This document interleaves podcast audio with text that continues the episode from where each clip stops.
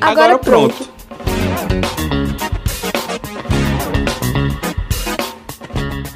Dia 8 de março é o Dia de Luta Internacional das Mulheres. E hoje vamos receber Tiziana Studart, secretária de Movimentos Populares do PT Ceará e militante feminista da Marcha Mundial das Mulheres e da Frente Brasil Popular, para falar sobre as conquistas e desafios de ser mulher na atual conjuntura brasileira. Oi, Tiziana, seja muito bem-vinda ao nosso programa.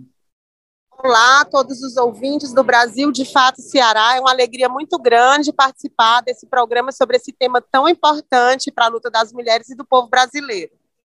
Tiziana, o que significa ser mulher na atual conjuntura brasileira?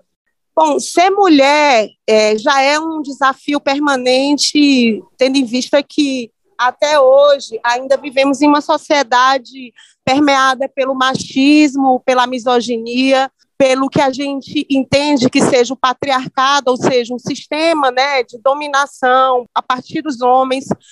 que justamente institui uma divisão sexual do trabalho, que separa o que é trabalho do homem, trabalho da mulher, não só separa, mas hierarquiza, né? Então, colocando as mulheres naquilo que a gente considera tarefa de trabalho reprodutivo e os homens no trabalho produtivo, essa ideia de que os homens são da cultura, as mulheres são da natureza. Então, ser mulher na sociedade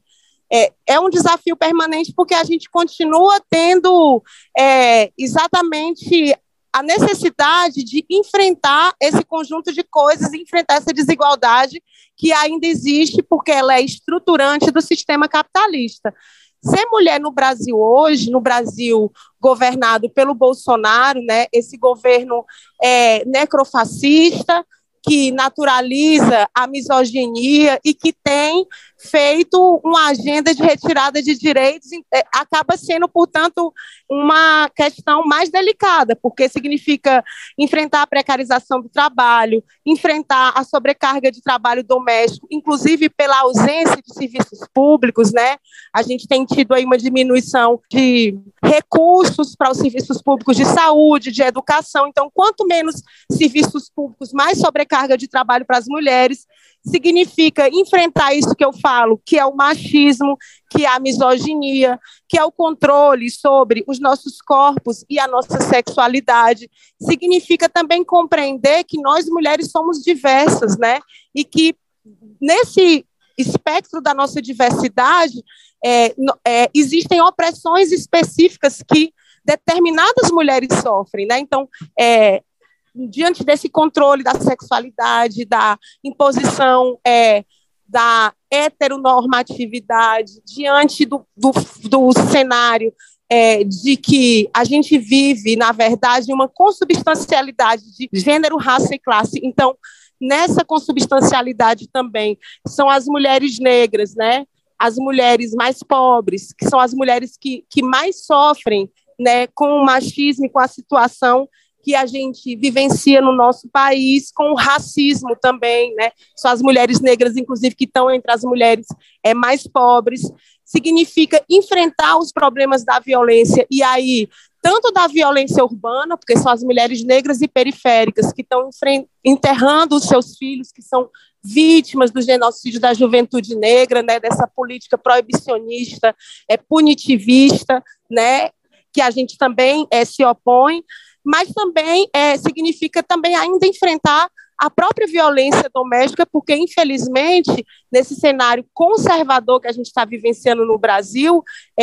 a gente acaba tendo também não só a naturalização da violência contra as mulheres, mas, ao mesmo tempo, uma diminuição brutal de recursos para as políticas de enfrentamento à violência contra as mulheres, na verdade, para o conjunto de políticas públicas para as mulheres, né? Então, a gente também tem aí um aumento grande da violência, mas também significa muito resistir. E eu acho que é sempre importante a gente se ancorar a isso, porque fomos nós, mulheres, que desde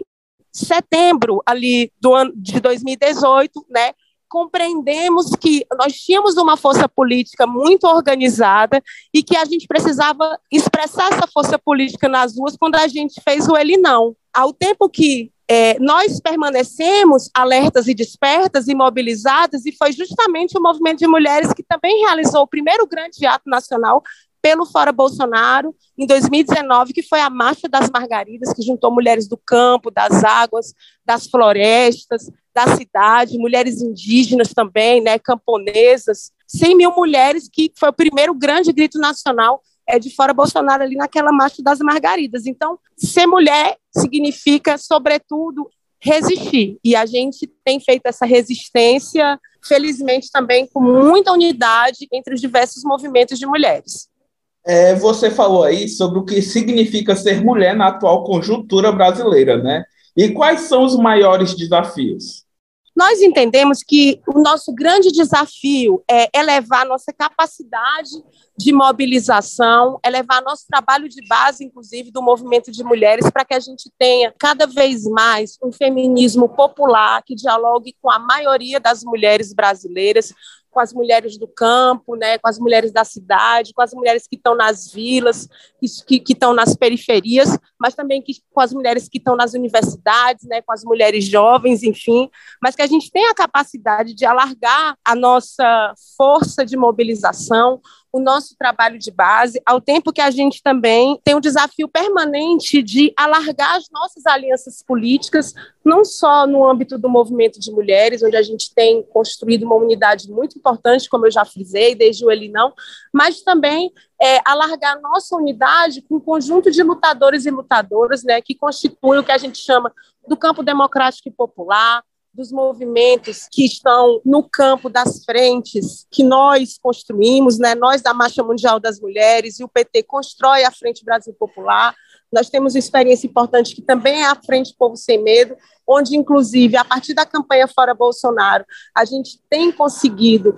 articular a aliança não só entre essas duas frentes, mas entre o conjunto de partidos políticos de esquerda, entre a igreja progressista, os diversos movimentos negros, movimentos LGBTs, movimentos ambientalistas, movimentos indígenas. Então, isso também é um desafio muito importante, é fazer com que a gente consiga ter cada vez mais a ideia de que, para a gente construir um projeto popular para o Brasil, a gente precisa ter o feminismo como uma parte muito importante, como uma agenda integrante desse projeto. E, além disso, acho que a gente tem outro desafio, que é o seguinte: por mais que a gente tenha muita força na rua, e o movimento de mulheres tem, desde há muito tempo aqui no Brasil, demonstrado a sua capacidade de mobilização, a gente ainda tem um desafio permanente, que é de romper com essa desigualdade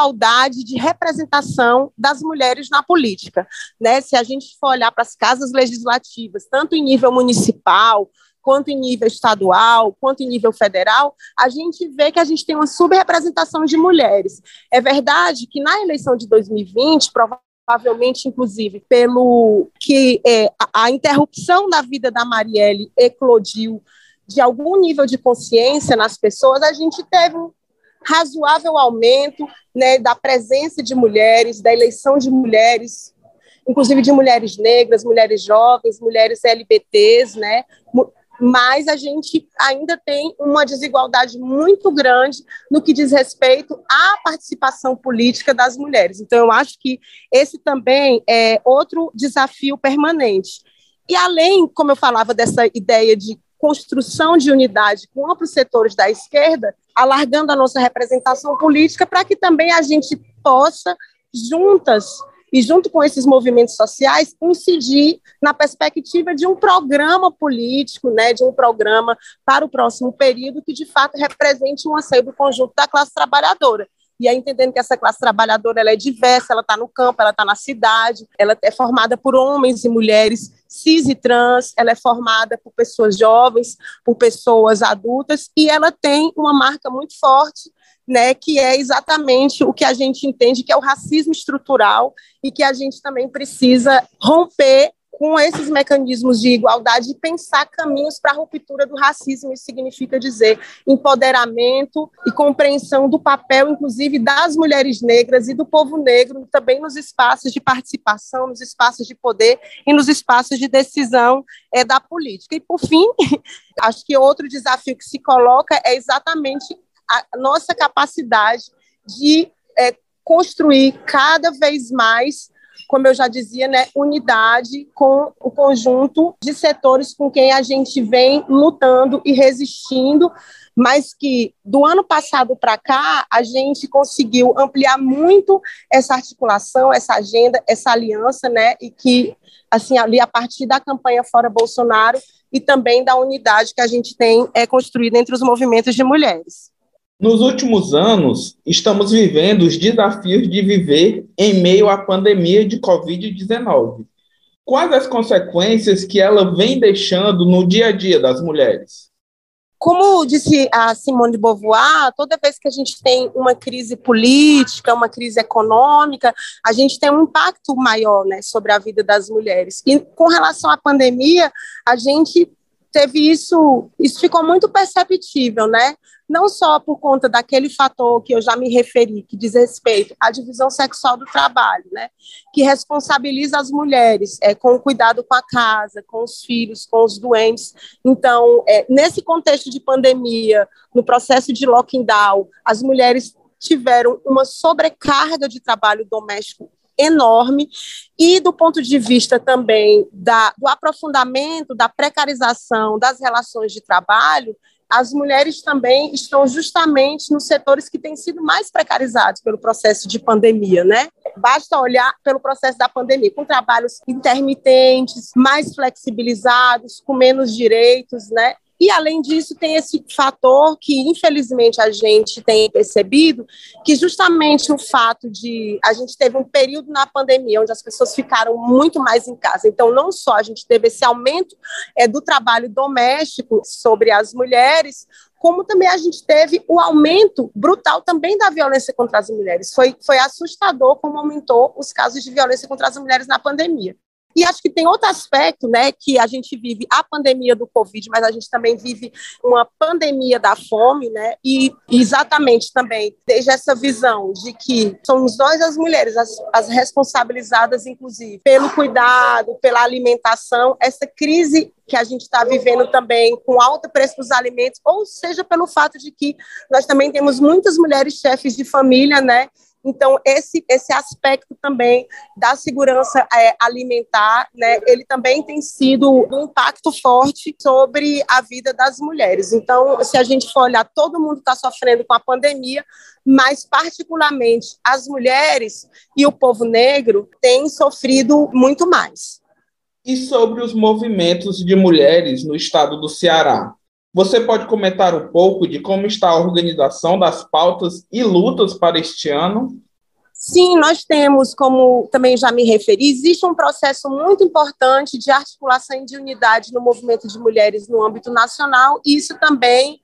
se dá em níveis estaduais, né? Aqui no Ceará, nós temos construído espaços permanentes de diálogo, né, entre os movimentos de mulheres, e isso perpassa as articulações do 8 de março, ano passado, como a gente ainda estava num contexto onde a gente não podia ir para a rua, mas as nossas mobilizações, elas ocorreram no âmbito virtual. Nós fizemos uma jornada unificada, que foi do 8 ao 14 de março, com atividade durante todos os dias, mas essa unidade, ela não perpassou só pelo 8 de março, ela vem se constituindo ao longo do conjunto de agendas e mobilizações do movimento de mulheres. Então, nós estamos juntas também na frente pela legalização do aborto, nós construímos agendas e pautas conjuntas, ações conjuntas, nas ações de enfrentamento à violência contra as mulheres, porque, para além do 8 de março, a gente tem um calendário específico de luta do movimento de mulheres, e a gente também tem construído essa unidade, essa articulação entre os movimentos de mulheres nesses outros espaços mistos, como eu me referia,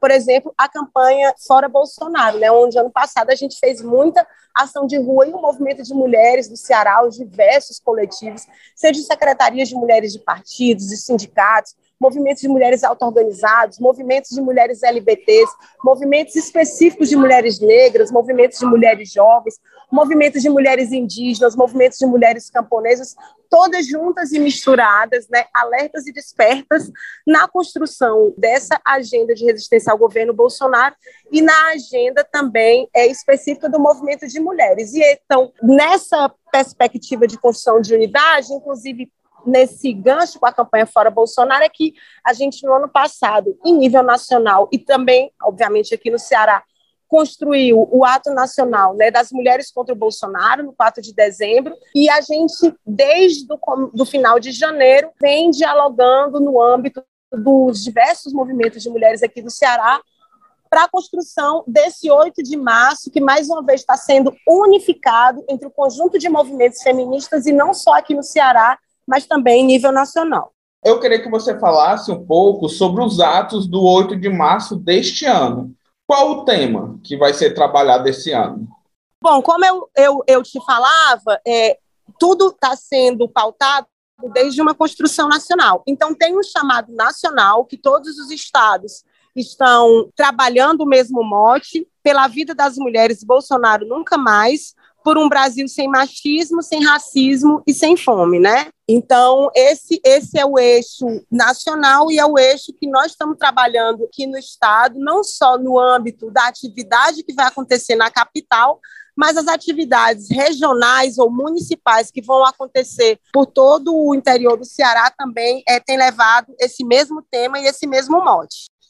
E onde é que já tem ato confirmado aqui no estado do Ceará? Bom, a gente já começa a ter mobilização agora no dia 5 de março, né, lá no município de Calcaia, com uma marcha das mulheres indígenas feita pelas companheiras Tapeba e Anassé. A gente tem visto aí como o movimento indígena tem feito diversas mobilizações, inclusive no ano passado a gente teve a Marcha Nacional, né, das Mulheres Indígenas. Então, aqui no estado do Ceará, a gente já começa primeiro gritos de Fora Bolsonaro no âmbito das agendas do 8 de março, com essa atividade das mulheres indígenas no dia 5, mas também no dia 8, pela manhã, as companheiras de Calcaia, antes de virem para Fortaleza, vão fazer uma tribuna livre. A gente vai ter ato, a gente já tem confirmação de ato em Itapipoca, também pela manhã, saindo da STTR, no Crata, às 8 horas da manhã, em frente à prefeitura, em Sobral, já vai ser na parte da tarde,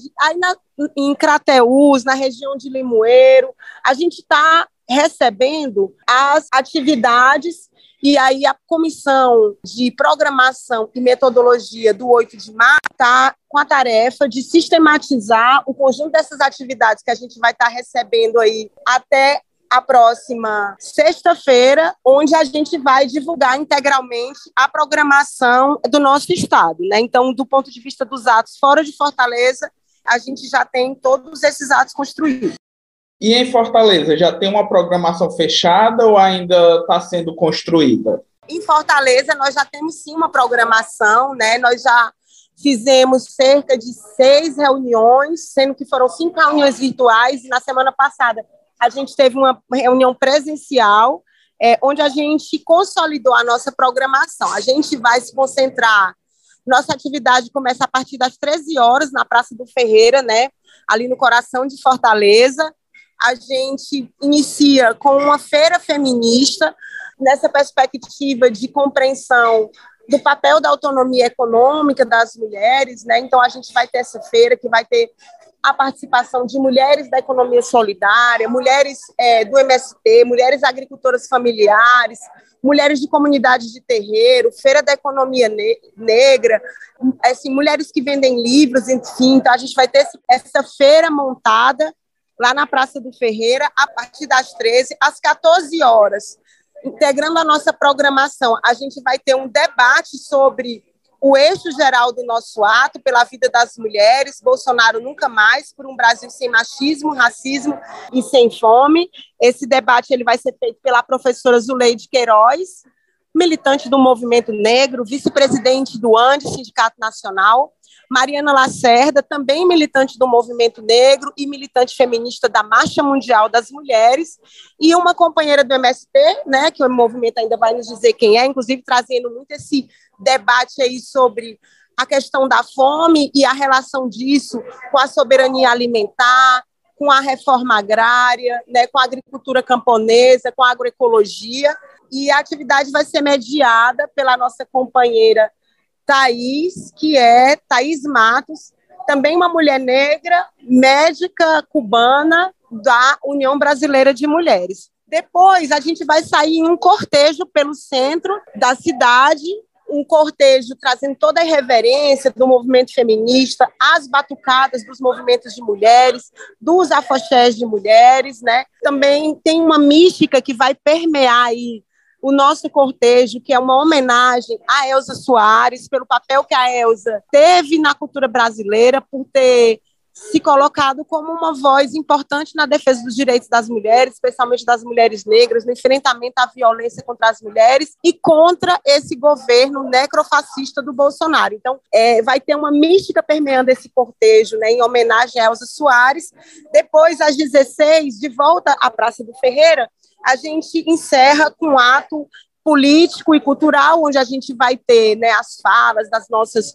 organizações feministas e também a participação de artistas cearenses, né, que também vão dar sequência a essa homenagem a Elza Soares. Outro aspecto importante que permeia o nosso ato, justamente porque nós estamos fazendo na Praça do Ferreira, um local no centro da cidade, onde a gente, pelo processo de aumento da pobreza, e que nós percebemos, inclusive, um processo de feminização da pobreza, né? Muitas mulheres, né, empobrecidas, a gente tem um aumento grande da população de rua no centro da cidade, e a gente sabe como essa questão da pobreza menstrual afeta o conjunto das mulheres, né? Então, a gente, durante o nosso ato, a gente também vai fazer uma ação de solidariedade com essas mulheres, né, em situação de rua, justamente distribuindo kits higiênicos, né, nessa perspectiva de enfrentamento à pobreza menstrual e também afirmando a solidariedade como um valor que sempre permeou, sempre integrou a luta do movimento de mulheres, a luta feminista, né? Não existe feminismo sem o que a gente chama de solidariedade, né? Sem a solidariedade feminista, a solidariedade entre as mulheres. Então, a gente vai ter essa perspectiva também da ação de solidariedade em conjunto com o nosso ato. Estão marcadas ações para além do dia 8 de março? Sim, nós teremos ações para além do dia 8 de março, tanto tem essa ação das mulheres indígenas no dia 5, tem uma audiência marcada para o dia 11 de março, na Câmara Municipal de Fortaleza,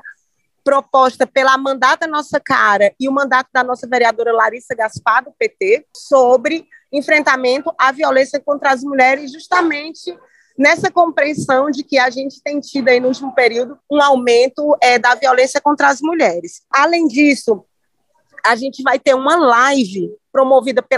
unificada, promovida pelas secretarias de mulheres dos partidos de esquerda que estão envolvidos aí nessa construção, o PT, o PCdoB, o PSOL, o PCB e a Unidade Popular, né, falando sobre esse desafio, né, que é a presença das mulheres na política, a participação das mulheres na política. No dia 14 de março, a gente, infelizmente, vai completar 4 anos da interrupção da nossa vereadora Marielle Franco, né, que foi brutalmente assassinada no Rio de Janeiro, junto com Anderson, e que até agora a gente ainda não tem respostas muito concretas sobre esse crime e que a gente continua perguntando quem mandou matar Marielle, ao tempo que a gente também acha importante afirmar, né, que quiseram nos enterrar, mas não sabiam que éramos sementes, e que Marielle vive, a luta dela vive, né, entre todas nós. Então, a ideia é que nesse dia 14, né, a partir de um protagonismo, né, das companheiras do PSOL, já que a Marielle era militante do PSOL, a gente construa mais uma ação unificada, e aí não só com movimentos de mulheres, mas unificando também com o movimento negro e com o movimento LGBT, né? LGBT, na verdade, porque a Marielle ela foi silenciada justamente porque a burguesia e os conservadores não aceitavam que uma mulher negra da favela, LGBT, feminista, ocupasse um espaço tão importante e colocasse a sua voz a serviço de lutas tão importantes e como a luta pelos direitos humanos, né, e de enfrentamento ao conjunto de violências e de milícias que ali acontece no Rio de Janeiro. Então, a gente, no dia 14, também vai ter essa atividade. E, além disso, como eu disse, nós estamos recebendo as atividades auto-organizadas também dos movimentos, dos partidos, dos sindicatos, e a gente vai constituir uma grade de programação que incorpore o conjunto das atividades desse amplo leque de forças políticas, de movimentos auto-organizados, de partidos e sindicatos, né, que estão na construção importante desse 8 de março unificado. Tiziana, estamos chegando ao final do nosso programa. Gostaria de saber se você queria deixar alguma mensagem aos nossos ouvintes. Eu gostaria de convidar a todas, todos e todes a participar dessa luta. O 8 de março, todo ano, abre o nosso calendário de luta, o calendário de luta dos trabalhadores e das trabalhadoras, né? Nós, mulheres, estaremos à frente dessa mobilização, mas é importante que a gente tenha aí a solidariedade de classe, do conjunto de movimentos, né? E que a gente tenha também a presença, né, dos ativistas e das ativistas do conjunto de movimentos sociais participando desse 8 de março, porque se é verdade que nós temos uma possibilidade importante nesse ano, com a perspectiva de eleição do presidente Lula, né, e que tem muita unidade também no âmbito da maioria dos movimentos de mulheres, desde essa compreensão de que nós devemos nos engajar para eleger Lula presidente, mas, ao mesmo tempo, a eleição é só em outubro e nós não podemos deixar de fazer luta porque o governo Bolsonaro continua virando as costas para o povo. Basta ver, inclusive, o que aconteceu agora, né, durante esse carnaval, o que aconteceu durante as enchentes na Bahia, ou seja, enquanto a gente vê o povo brasileiro sofrendo com essas tragédias que, na verdade, são impactos ambientais, né? Sofrendo com desemprego, sofrendo com série de coisas, a gente tem um presidente que está virando as costas cada vez mais para o nosso povo e não governa o país, né? Então, nós temos a tarefa política de seguir fazendo enfrentamento e de seguir erguendo a bandeira do fora Bolsonaro, porque de tanto dizermos isso e de tanto fazermos ato, fazermos trabalho de base e dialogarmos com o povo sobre o fora Bolsonaro é que nós iremos conseguir elevar o nível de consciência popular para que, de fato, nós consigamos derrotar esse projeto que é inimigo do povo, da classe trabalhadora, dos camponeses, dos indígenas, da juventude, do povo negro, dos LGBTs e também das mulheres. Tiziana, muito obrigado pela sua participação hoje aqui com a gente, viu? De nada. Obrigada, querido. É isso, pessoal. Nos encontramos na próxima semana com mais um Agora Pronto. Você ouviu o podcast Agora Pronto, uma realização do Brasil de Fato Ceará.